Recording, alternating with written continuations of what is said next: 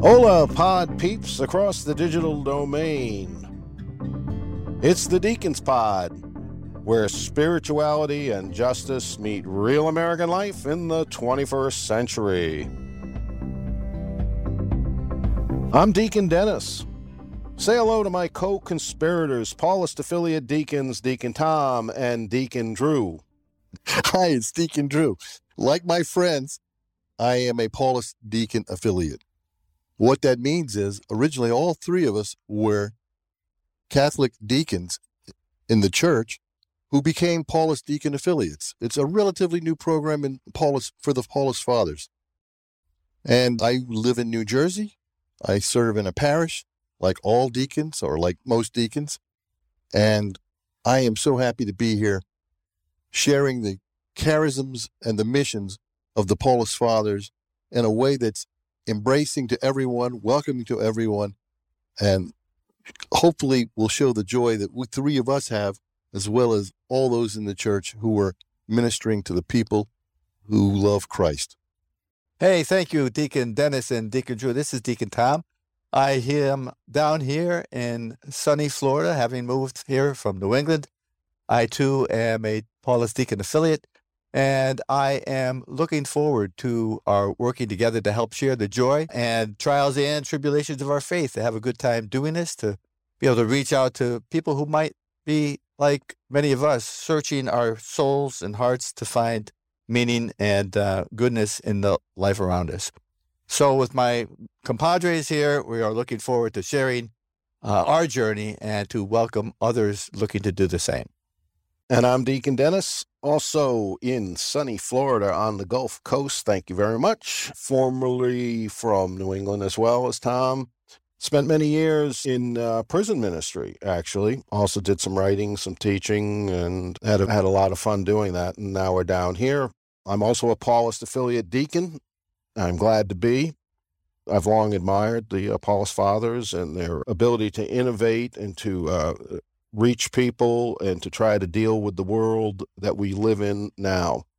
It seems to me that a lot of times we're dealing with a world that no longer exists, which I which doesn't make a lot of sense. But the Paulists seem to have a real gift for for moving ahead with new approaches and new ideas, and I wanted to be a part of that. So, guys, let me ask you a question: Why this podcast? What are we doing here? Well, I think it's a way for us to welcome people who are standing in the door or who may be standing in the door to either leave the church or to enter the church, and they're just not sure which way they want to go.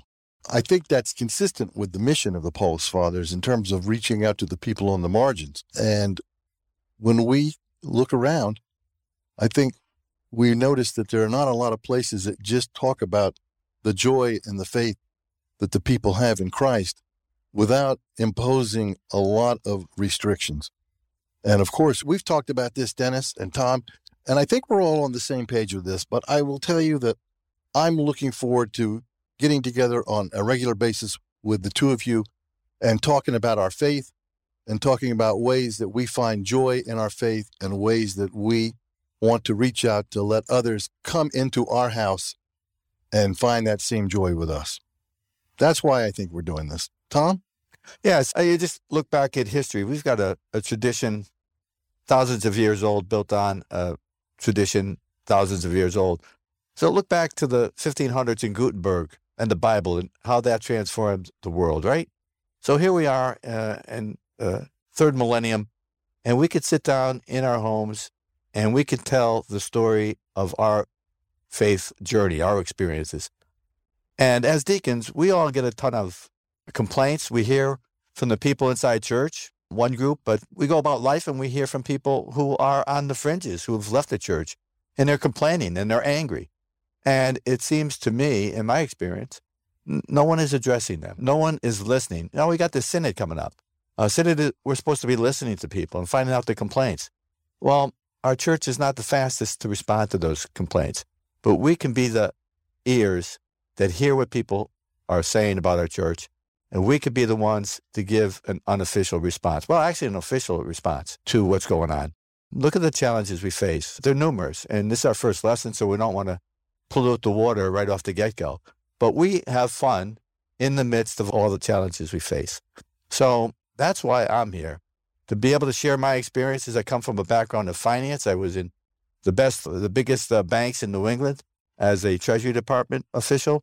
At the same time, I felt like Matthew being called away from the table and to see that there's more to life than this world of commerce around. So we get in the nitty gritty of that. And the good Lord moved me from the, the counting table to the prisons. So, like Deacon Dennis, I was a prison chaplain for a while. It's all been good. Life's journey has been good, and my faith has been good to me, helping me understand the world, helping me understand myself, helping me grow in faith to see there's more to life than this um, glitter around us. So that's why I'm here. Yeah, we're glad Tom's here. Glad you're here too, Drew. I'm here because basically the same thing, just echoing what you both said, that there's gold in them thar hills. And I think that gets lost in the sauce. People get so, you know, the news, it, it's just negative and, and it's about the institution and just the baby goes out with the bathwater. It's I'm not here for the institution. Institutions are, are necessary evil. Uh, they, they, we all got them. I mean, Tom was in finance, Drew was in law. There's all things we could sit and talk about what's wrong with those institutions just as much and following guidelines. And when you have a big organization, obviously you have to have it. But that's not why I'm here. I'm here because I get the word of God and the bread of life. I'm here because I am a much better human than I would have been if I wasn't here much better. And if you don't believe me, my wife's in the other room. I can call her in and she'll tell you. So we're here. I'm here to especially to reach out to the people that are on the threshold, don't know whether they're going to come in, go out, people on the margins. I'm here because I want to share with them our own strength, hope, and faith, what we found. The pearl of great price, look what we found. It's as simple as that, that uh, the great ancient Catholic spiritual wisdom tradition, it's like a big buffet table. And the great thing about a buffet is you don't have to eat what I eat. You got your choice. I mean, everybody's got to eat, but you get a choice. And so everybody's happy. And there are so many things, so many approaches. And most people, most Catholics do not know what is available to them in their church for their own happiness, growth, comfort, challenge. All these things are sitting right there most Catholics, I think, are like people starving at a banquet. It's really unfortunate. And when I would take classes, it always struck me just to make this point. It's we, like our faith is like a supermarket, as opposed to the corner store. You know, you go to the corner store, they might have one of this, one of that and we go in here to Super Walmart or whatever it is, and it's look at all these choices we have. You, are talking about in terms of spirituality choices, correct? In other words, all how to pray of choices, or how to worship. Spirituality, service, lifestyles. We have hermit. You want to be a hermit? Come over here. We got people to show you how to do that. I only raise that, Dennis, because being three loyal, permanent deacons in the Catholic Church, let's make sure we nip something in the bud right away. You're not talking about being a cafeteria Catholic. You're talking about all the food that's placed on the table by our church. Yeah, right? it's all legitimate stuff. It's your choice. There's a lot. And Right. This is another thing people don't understand. You have a lot of free choice. There's very little that we would call dogma. That okay, you have to subscribe to this to be a member, and that's not mostly what people are upset about. Is the resurrection, for example, being one of those dogma? You have to believe to be in the club. Jesus rose from the dead. I don't hear people really upset about that or that's a problem or whatever. But we have a lot of legitimate choices that uh, you don't have to pray the way I pray, live my lifestyle. There's just a, an awful lot there. And it's amazing because one experience I had in in school was uh, I took a couple classes in world religion. And we do Buddhism and Hinduism and this and that, and look at all the Islam, whatever, and look at it. And I how often I would be sitting there going, Oh, we got that. Well, we pray with beads. We got that. What's it? Meditate? Yeah, we got meditation. We got. It was like this is where I really realized what a supermarket was available to us. So I'm hoping to share some of that with people to lift them up and to show them the buffet, as uh, Drew said, that is perfectly legitimate, is laid out by the church for you to choose from. This is not some something we're pulling on somebody or uh, shaving the, the, circle or whatever. That, that's why I'm here because there's so much. There is so much that's right. There's so much that is good, and we shouldn't miss out on that because we- of headlines or We just want to share it. We just Yeah. want to share it.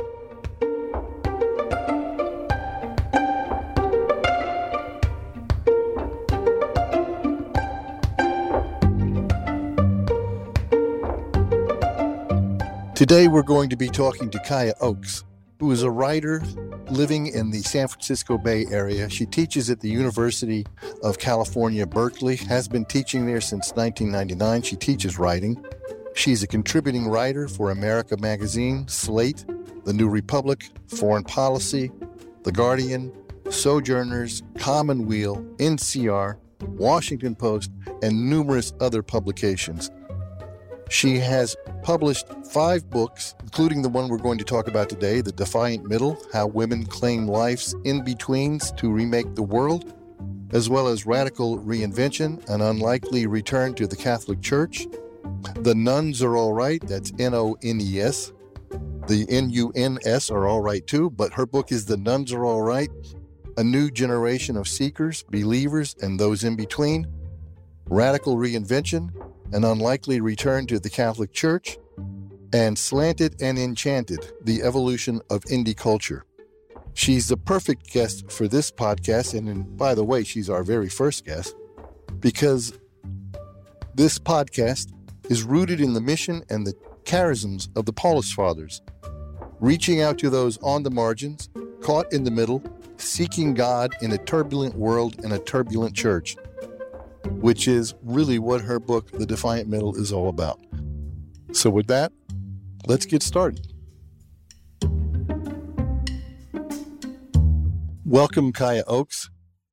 It's really quite a pleasure and, and an exciting thing for us, Deacons Pod, the three deacons that are here with you, to have you as actually our first guest. And as I think through it, you're really the perfect first guest because when you look at what you've written in the past about reinventing yourself and coming back to the church, and your book about the nuns, and now the Defiant Middle, and all the articles that I've read by you, you just fall right into that wheelhouse that we have as uh, Paulist deacons or Paulist deacon affiliates. We're not technically Paulist deacons. That fits the chari- charisms and the mission of the Paulist fathers. And so, welcome. We're really pleased that you're here with us today. Thank you. It's really nice to be here. I'm very familiar with the Paulists. I grew up in a Paulist parish here in Berkeley, California, or I live in Oakland, but grew up going to Newman Hall Holy Spirit and still go there sometimes today. So, we're here to talk about, among other things, your book, The, the Defiant Middle How Women Claim Life's In Betweens to Remake the World. And I'll just start by saying it's just such an exciting book because uh, one thing is I can't categorize it. I can't say what it actually what it's about. And I'll tell you why I say that. I mean, it's about women. It's about women and religion. It's about what I'll say is post feminism, but you can correct me if that term is, is somehow incorrect.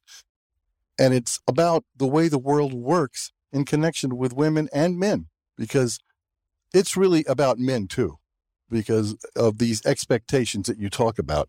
It makes a compelling argument, if I can t- preach to you about your own book, that women find themselves in any number of places, sometimes simultaneously, in which expectations are imposed on them by the church, by patriarchy, by the culture, by history, and limits you, limits the women.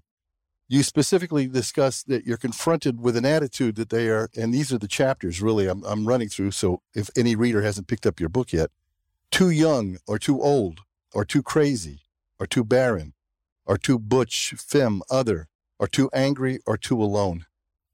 And it's very clear that sometimes almost all of these categories can apply at, to any woman at any time.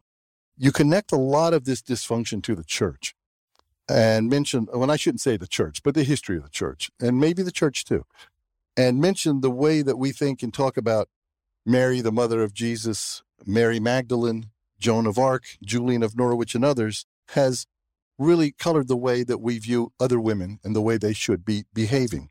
When I say we, I guess the world. And I just want to point out one thing. In my profession, which is the law, and supposedly secular, I have seen women criticized to their faces and behind their backs as being either too dressed up or not dressed up enough, or acting too much like a man, or acting too much like a woman. Uh, these are not criticisms that I have, in over 40 years of practice, ever seen leveled at a man. So, my question is this Is it that the patriarchy and the church over the course of the last 2,000 years has influenced the secular? Or is it just a man thing?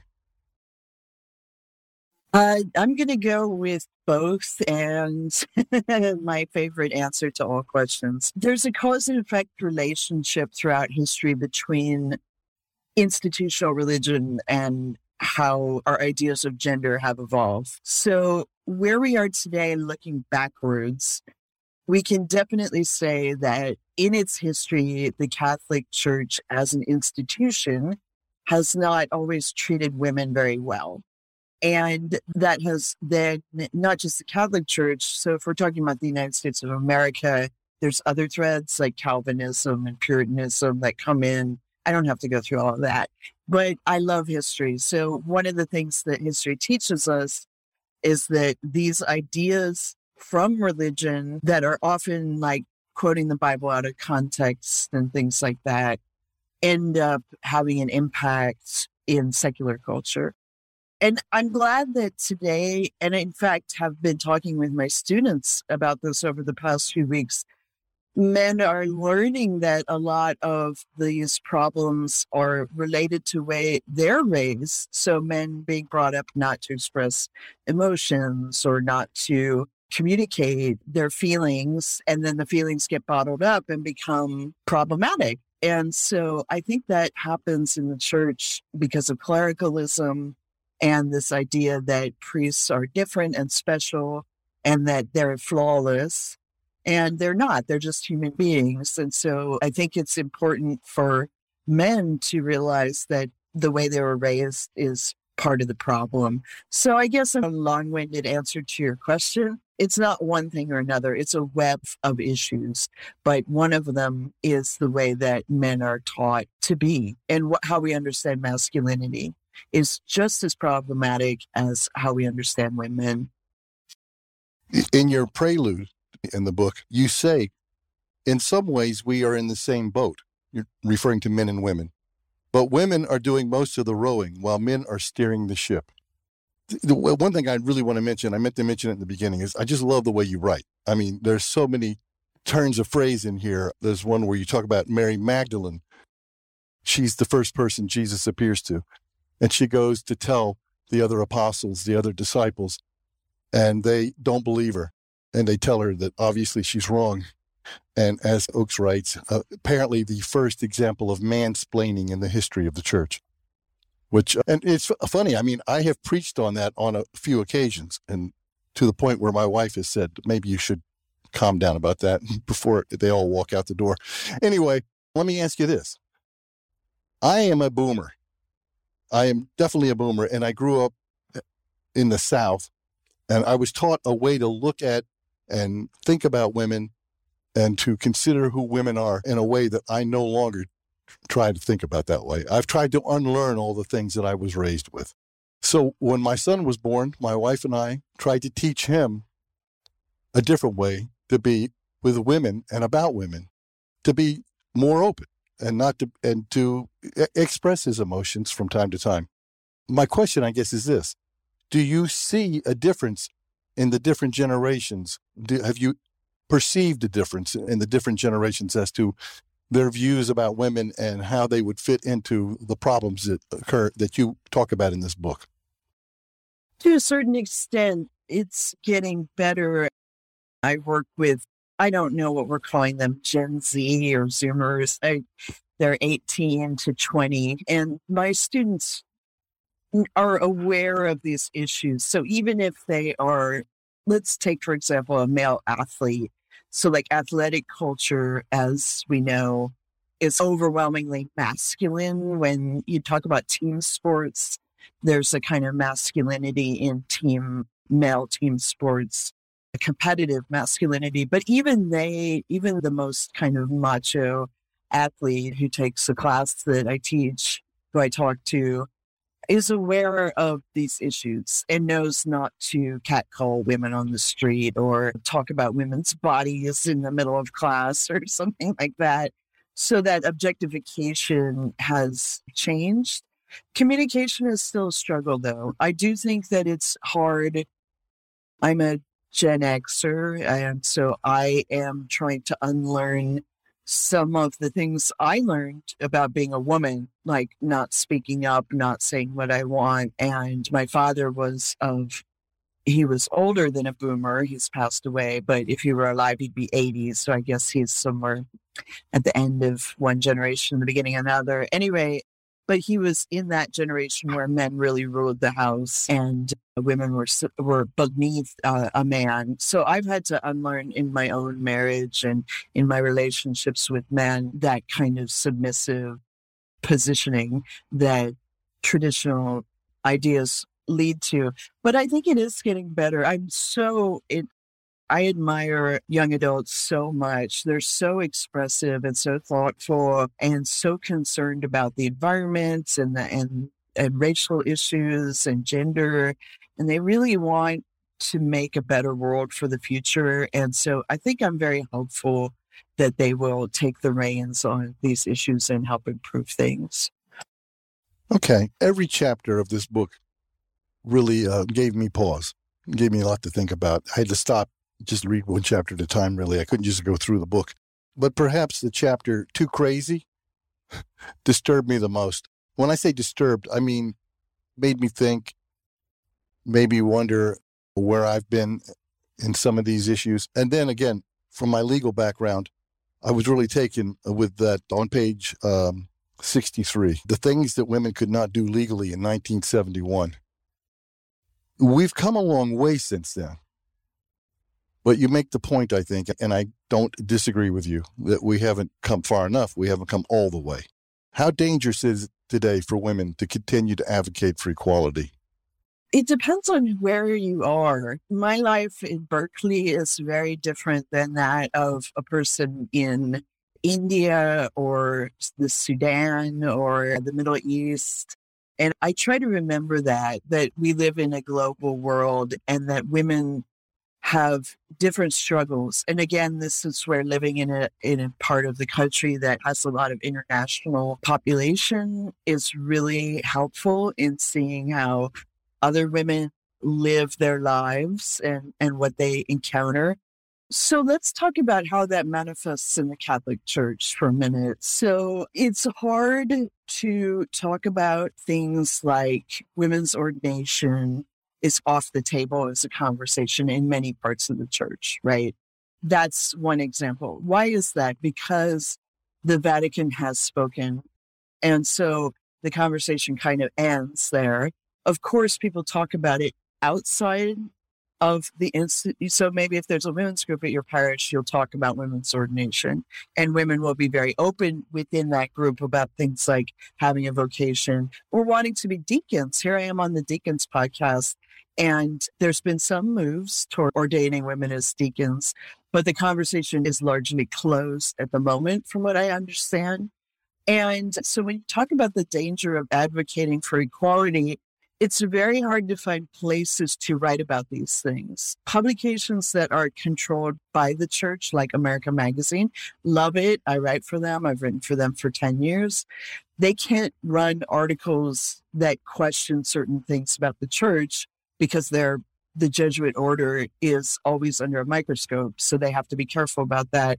So then you have to go to NCR, National Catholic Reporter, which is the progressive Catholic magazine, but not everybody reads that. And so there's a lot of siloing and of audiences. And you know that as Paulists, that people will seek out a Paulist parish because of the reputation of the Paulists or the Jesuits or the Franciscans or something like that rather than go to the diocesan church because of this perception that's going to be really conservative and I'm not going to like the preaching or something like that. And so when you talk about the danger, I think outspokenness is very dangerous for women in the church. And when I say that, I think of someone like Elizabeth Johnson, who's a theologian who taught at Fordham and wrote many landmark books of theology that many priests have read, but was censured by the Vatican not that long ago. And Jeannine Gramick, who is a sister who runs a group called New Ways Ministry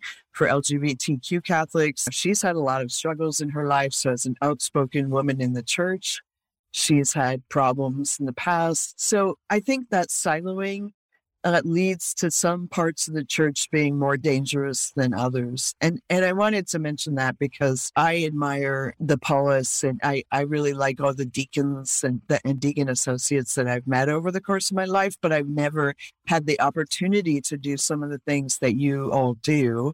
And that's only because of my gender. And I don't resent it. I'm not angry about it. I went through the anger years ago and I worked on it in therapy for a long time. And now what I do instead is I see my role as a writer to lift these issues up and advocate for other people in the church who feel that they don't get to do what they'd like to do in the church. So it, it, it, you've really hit the nail on the head here. It is difficult to talk about depending on where you're sitting or whether your, your microphone is turned on because even for deacons, there uh, are deacons who I think would advocate for the ordination of women, especially as deacons, and maybe especially as priests. But we, those of us who may advocate for that, still have to be careful where we talk about it. I mean, we cannot. We have to be careful from the ambo, and we have to be careful on our podcasts. so so we're making it clear right now that we're not advocating for the ordination of women. We're just saying that there are people who would like to advocate for that, and it's hard for them to find a place to do that. Right. So there's your disclaimer. And I think when they do find that place, they're advocating to the people who agree with them. They don't really have a chance to advocate to the people who disagree. Exactly. So. And that's why there's never any progress on the issue. So, this committee that's apparently in the Vatican talking about women deacons is in a bubble of only talking to theologians, talking to each other, and looking at history. And that bubble rarely gets burst enough for us to hear what's going on. One of the um, issues that we deacons talk about, when I say we deacons, I mean the ones that are on this podcast, Tom Casey and Dennis Dolan with me, are why should we even stay in the church when there are issues that need to be dealt with? And I'm not, it doesn't have to be necessarily about the ordination of women. I mean, the abuse scandal drove a lot of people away, yet we stay and we stay in here. And maybe this delves a little bit into your earlier book. What is a good reason to stay in the church from your perspective? When people ask me that question, I always think of Hopkins, um, the great Jesuit poet, and the line from his poem, The World is Charged with the Grandeur of God. And I think that Catholicism, and I've talked about for years with um, other Catholics, and uh, why do we stay in the church? Well, the sacramental imagination is really important to me, and the idea of creation being charged with and creation is an active God I see there's evidence for that for all the problems with the church. The the people within it are really aware of that. And that is something that transcends politics and gender and race. You can go to a church in here in the Bay Area. If I go to the Black Catholic Church down the street, or I go to the Dominican Priory, and it's up the street, um, and it's it, eh, in two entirely different parishes. The message the central message of the Mass is always the same. And I find that very consoling. And I also think that, and, and this is something my friend Mike O'Loughlin mentioned last night. We were doing an event together in San Francisco, and he's an out gay Catholic journalist. And, and someone asked him the same question. And he said, you have to be ready to, when you decide to be in the church, in spite of the problems that it has and some of the problems in its history, you make a commitment and you make a commitment to try to be there for the long haul. And I think that's really important. It's like a relationship. You don't get, you get married once, but every day you have to decide whether to stay married or not.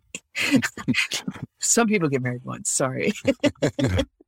no, I, I, like that. I like the, the, looking at it like that. We've talked about it too. I mean, Tom and Dennis, feel free to chip in here, but my view is that it's sacrament. You said sacramental, and, and that's primarily why I'm here. I converted from, I was a Protestant.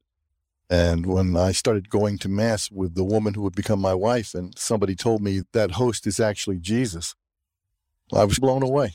And that's what got, that's what drew me in.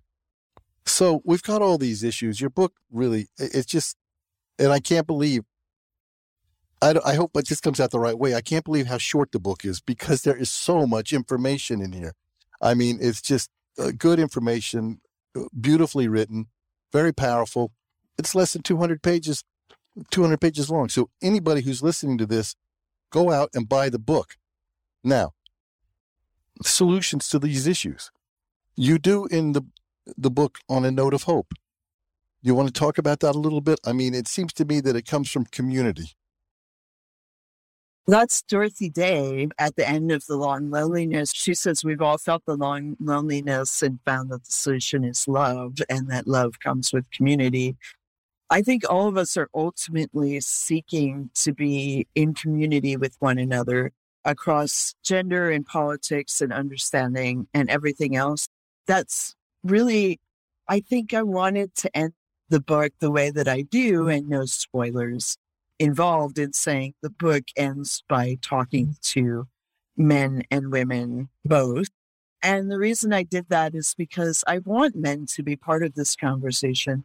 If men are not part of the conversation about women, then we're never going to get anywhere. And I think that's where listening, I need to listen to men, and men need to listen to us and that's where community begins is in listening, empathetic listening, trying to put ourselves in the other person's position and to listen to their pain and their joys and yeah so that's my task as a writer is to take things in and then repeat them in some form. That's i think a challenge for all of us. I was uh, the beneficiary of the, the lottery that uh, got your book, Radical Reinvention, which uh, to me was a beautiful story, eh, especially the, the focal point on uh, that journeying back in and how people came into your life, how you responded to them, and how you really had to do what Scripture calls us to do is stretch even though you're professionally trained in many ways, the church gig was, was pretty rugged.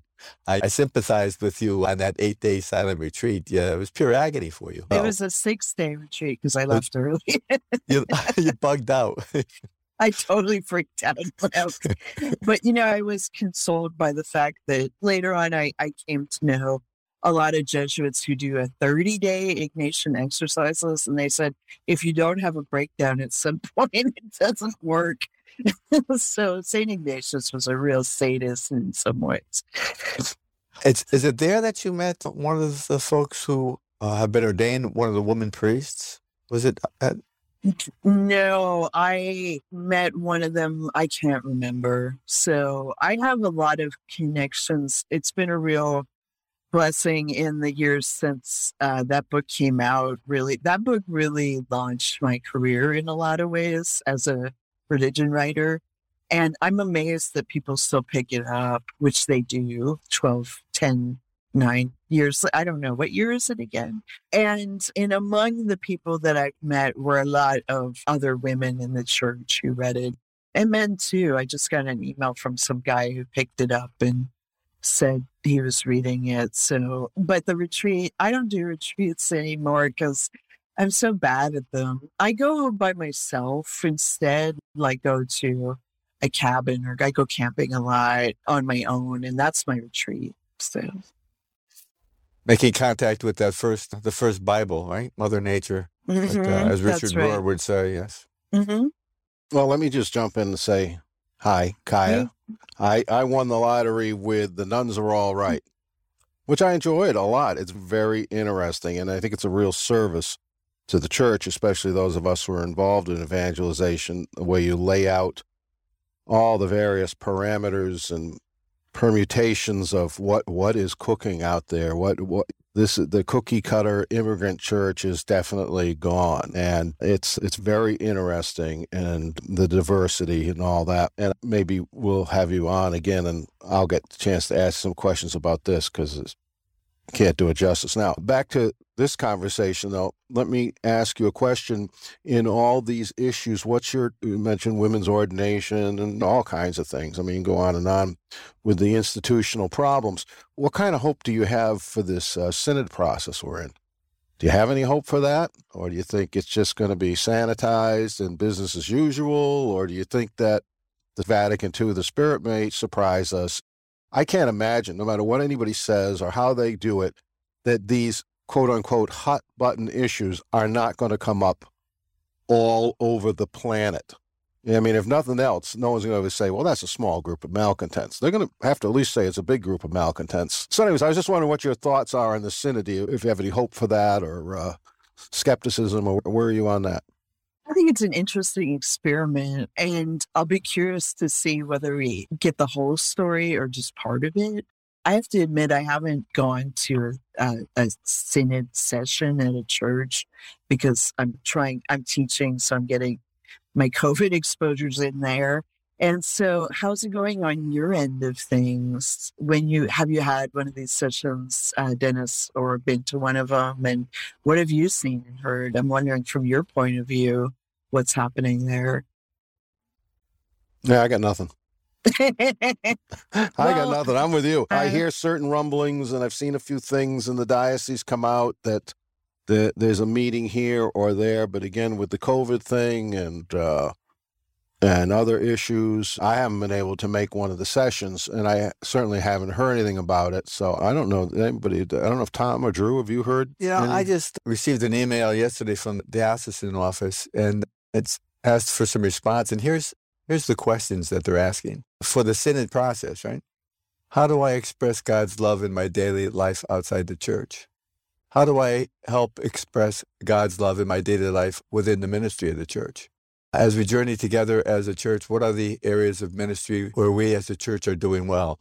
It blew my mind because I'm confused with the synod process about what are the problems of the church. They're not asking what are people saying to you, deacon, about why they've left the church? So, so I, did you get that email as a deacon or as a parishioner? As a deacon, from the from the uh, diaconate office. So I was a little miffed, and I left it there, but I I left it open because I had to come back to it and pinch myself because that's I'm not hearing any of those questions from any of my parishioners.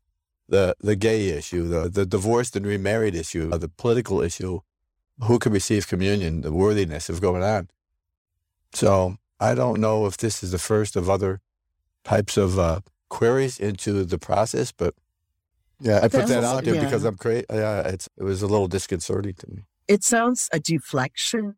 Like those questions sound. On the one hand, as a, I do spiritual direction, and I, as a spiritual director, those are good reflective questions for spiritual direction and spiritual formation. On the other hand, they deflect from what you're talking about, which is why are people leaving the church and what can the church do to listen to people's sorrows and and griefs and anger. It sounds like they're turning it instead toward um let's talk about your spiritual life. That's important, but you have to have both. And it seems that there's not much room in those questions for the lat for people to be expressive.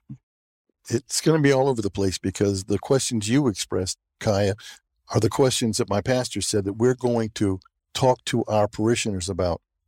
And he said that in November, and then Omicron really ramped up, and we have not had an opportunity to bring everybody together, which I assume is going to be all done in the next 30 days. the timing is really terrible because they started this whole process in hmm. the fall. Is that right?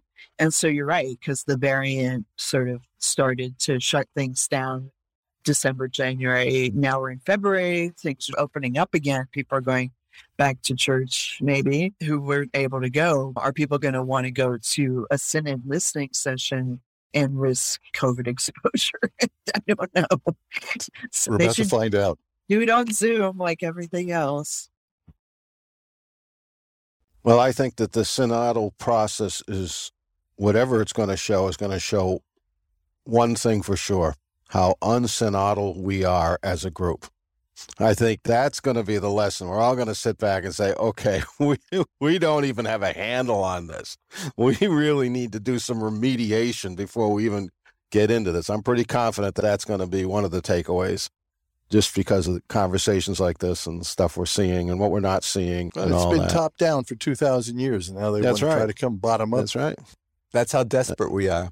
Now Yeah. it's like the ship is sinking. We need everybody to grab a pail. So, uh, speaking of grabbing pails, one last question, Kaya. In all your books, the whole question about why do you stay? Why do you put up with this? And I have a bunch of questions around this with the Nones book because that is pretty much the book. The question is being asked in various ways throughout that book. But I'm always struck by the people uh, like yourself that seem to uh, now I, again i consider this basic and it's not preached on enough it's not brought to light enough but it is there. I didn't make this up and it's not new. That in our baptism we are baptized priest prophet and king. The traditional formulation of that. The prophetic vocation that we're all called to be prophets. And the one thing you know the prophets had in common was suffering. No one likes a prophet. It, it is not a popular position. It is a miracle of grace that our Jewish sisters and brothers have preserved an entire section in their scriptures of people saying, Let me tell you what's wrong with you people, pointing at themselves, which, you know, I mean, that's just amazing. And it's a great gift to the world. But the prophetic vocation, of course, is always suffering. And of course, Jesus talked about take up your cross and I mean, why that's not more alluded to and talked about and validated, I don't know. But, anyways, I think that that is one of the answers to the why stay. This is what you signed up for. It's like marriage. For better, for worse, is in there for a reason in the vows. It's in the, it, because you're going to get both. Guarantee that. I mean, that's not any kind of clairvoyance involved in that. Whoever you are, whatever happens from here on in, some of it's not going to be fun Right. is what what you, you know. I think I see what you're doing very much as exercising that prophetic vocation, and I really am grateful to you for doing it instead of walking away. Thank you. I've heard that before, and I'm always a little worried because I was like going to end up at the bottom of a well, like Jeremiah. Yeah, you could. But that's okay. I've dealt with depression and throughout my life, and that's the bottom of the well. And I've been there, and I feel for other people who have been there. But I also think that you're right, that we need to make it clearer to people. There was a young man at this talk that my friend was giving last night, and I was just interviewing. A young gay Catholic said, What can I do in the church? And that's what I say. I said, Be prophetic. And Thea Bowman, who's on the path to sainthood, who's a Franciscan sister of perpetual adoration, African American nun, NUN, a very prophetic figure in American Catholicism. She said for Black Catholics that you need to bring your whole self to the church and not compartmentalize. And I think we need to encourage all of us to do that, to bring our whole selves. And that's something that we need to talk more about is how do we have a holistic faith, a faith that encompasses our whole selves. And so I've I felt the challenge sometimes that I have to compartmentalize a lot. I teach at a secular school, but I'm a person with deep religious instincts.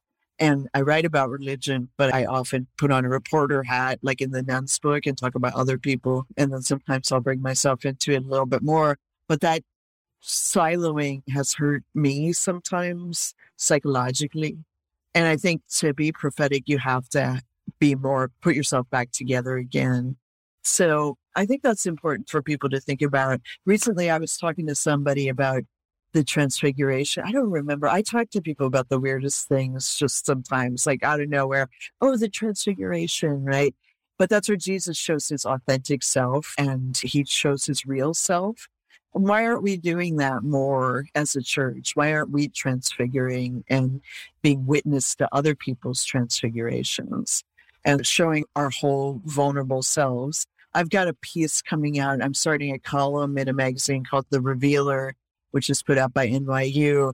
And I'm going to be writing about the issue of forgiveness. And one of the things I talk about in the piece is I'd love to hear celibate priests talk more about the sacrifice of not being in a relationship and not having children because they sure love to talk about how other people don't have children. And the Pope does this a lot.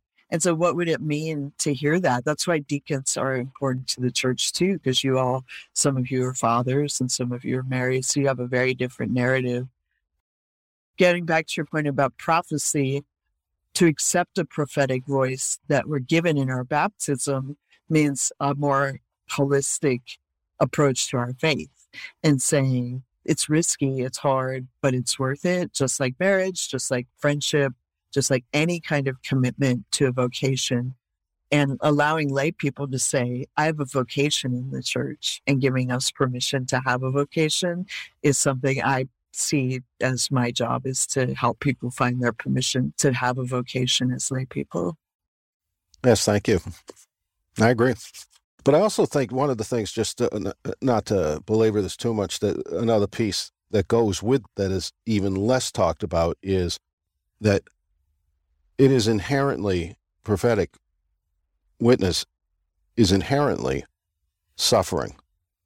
You are signing up. I mean, it's, it's like saying, I am joining the Marines, but I don't expect to be put out or exert myself or be anything but happy and comfortable all the time. People would say, well, you're in the wrong group. And again, this is throughout Scripture, both the Hebrew Scriptures and the Christian Scriptures, that suffering is redemptive, we believe. I mean, a guy who's nailed to a cross. And we say, yep, that's where the thing turned around right there. But you don't get that sense of people like in the nun book, N O N E S, your nun's book, The Nones Are All Right. There was a lot of people talking about, well, this doesn't fit me perfectly, or this doesn't, you know, interesting people searching for a perfect fit, which, of course, as someone who's been married a very long time and happily so, I don't have a perfect fit with with my wife. I don't know how you think you're going to find any organization where you're going to have a perfect fit. I don't care what organization it is. I found that kind of interesting, but I, I just I just wonder uh, why we don't have more people who who see the problems but are not willing to pay the price back to Dorothy Day to pay. There's a price you're going to have to pay if you want to end racism, if you want to save this planet, if you want. I mean, it's like, why are we surprised and scared off or looking away? Say, well, I'm not doing that. I mean, well, there's no point in talking about if you're not worth doing that. This is the Marines.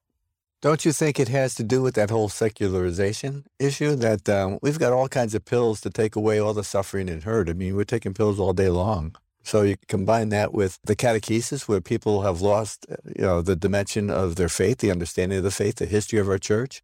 And you're sitting now in a in the parishes that I've been in with older people who are acting out of rote. I've always done this. I got to get my ticket punched. There's we can't get volunteers to work in the kitchen, let alone this whole idea of embracing sacrifice or going down to the soup kitchen or exposing themselves to the the, the people on the margins. We we live in a comfortable faith. And why would you leave that if every if, if these are the kind of questions we're getting for uh, for the synod, right? Life is good. Okay. Anybody got any problems? Who wants to rock this boat? And it's not happening. Yeah, I it's tough because you can't I'm not an evangelist and and I'm not comfortable with that role, but I do think that you're not going to get people rushing to the doors if you tell them come join the Catholic Church where you'll suffer. bad, bad um, marketing. Um, but that being said, I think the pandemic is exposing a lot about our ideas of our responsibility to one another. And one of the reasons that people put up with suffering who are Christian and not just Catholics, but anyone who's Christian is because they know that there's a redemption at the end of that. And the pandemic is showing us that we're not willing, and I say we, I'm willing, I'll wear a mask to class. I will take care of my students, but there are, our mask mandate is ending tomorrow. And my students told me yesterday that they're afraid to come to class if no one's wearing a mask. So I said, the mask mandate will end for everybody except us. And so that's something where we're learning from the pandemic that part of it is that we're not willing to take on wearing a mask isn't suffering, but there are plenty of people who are telling us that for them it is. So culturally, we don't want to, to sacrifice for others. And I think that's American, not Christian, right? I think that's an American problem that our egos are leading the way. But we could go on and on about this, I'm sure. I just think that it's important to to listen to why people aren't coming. You know what I mean? Not to just say, that's why I wrote the notes book. So say they're not coming and they're very, our church is comfortable, our church is too easy. But I think people leave because they are, the church is causing them to suffer. And so it's not that the, it's not a good suffering, it's a bad suffering, right? And there, so we have to differentiate between suffering for redemption and suffering that is is never going to end. It feels like it's never going to end. So I'll stop there. Excellent place to stop. Excellent point. There is a big difference between those two kinds of sufferings. Thank you very much, Kaya Oakes. I've enjoyed your book. I enjoy reading you when you show up in Commonweal and uh, America Magazine and the other places you do show up. And we hope that we can have you on again soon. Yeah, that'd be great. And thank you so much for having me as your first guest. I'm very honored. Well, so are we. Probably more than you when you get right down to it. Thank you very much.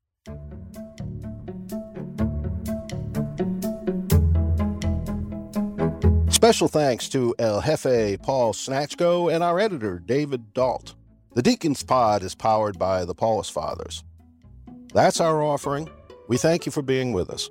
On behalf of our colleagues at the Missionary Society of St. Paul the Apostle, we wish you a future brighter than any past. Till next time.